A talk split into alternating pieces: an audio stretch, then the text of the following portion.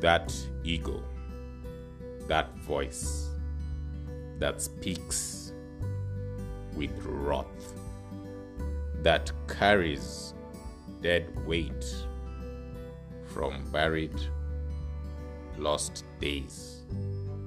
Shut down her whispers. Let go and breathe. Be still in moment. Unplug. Live free.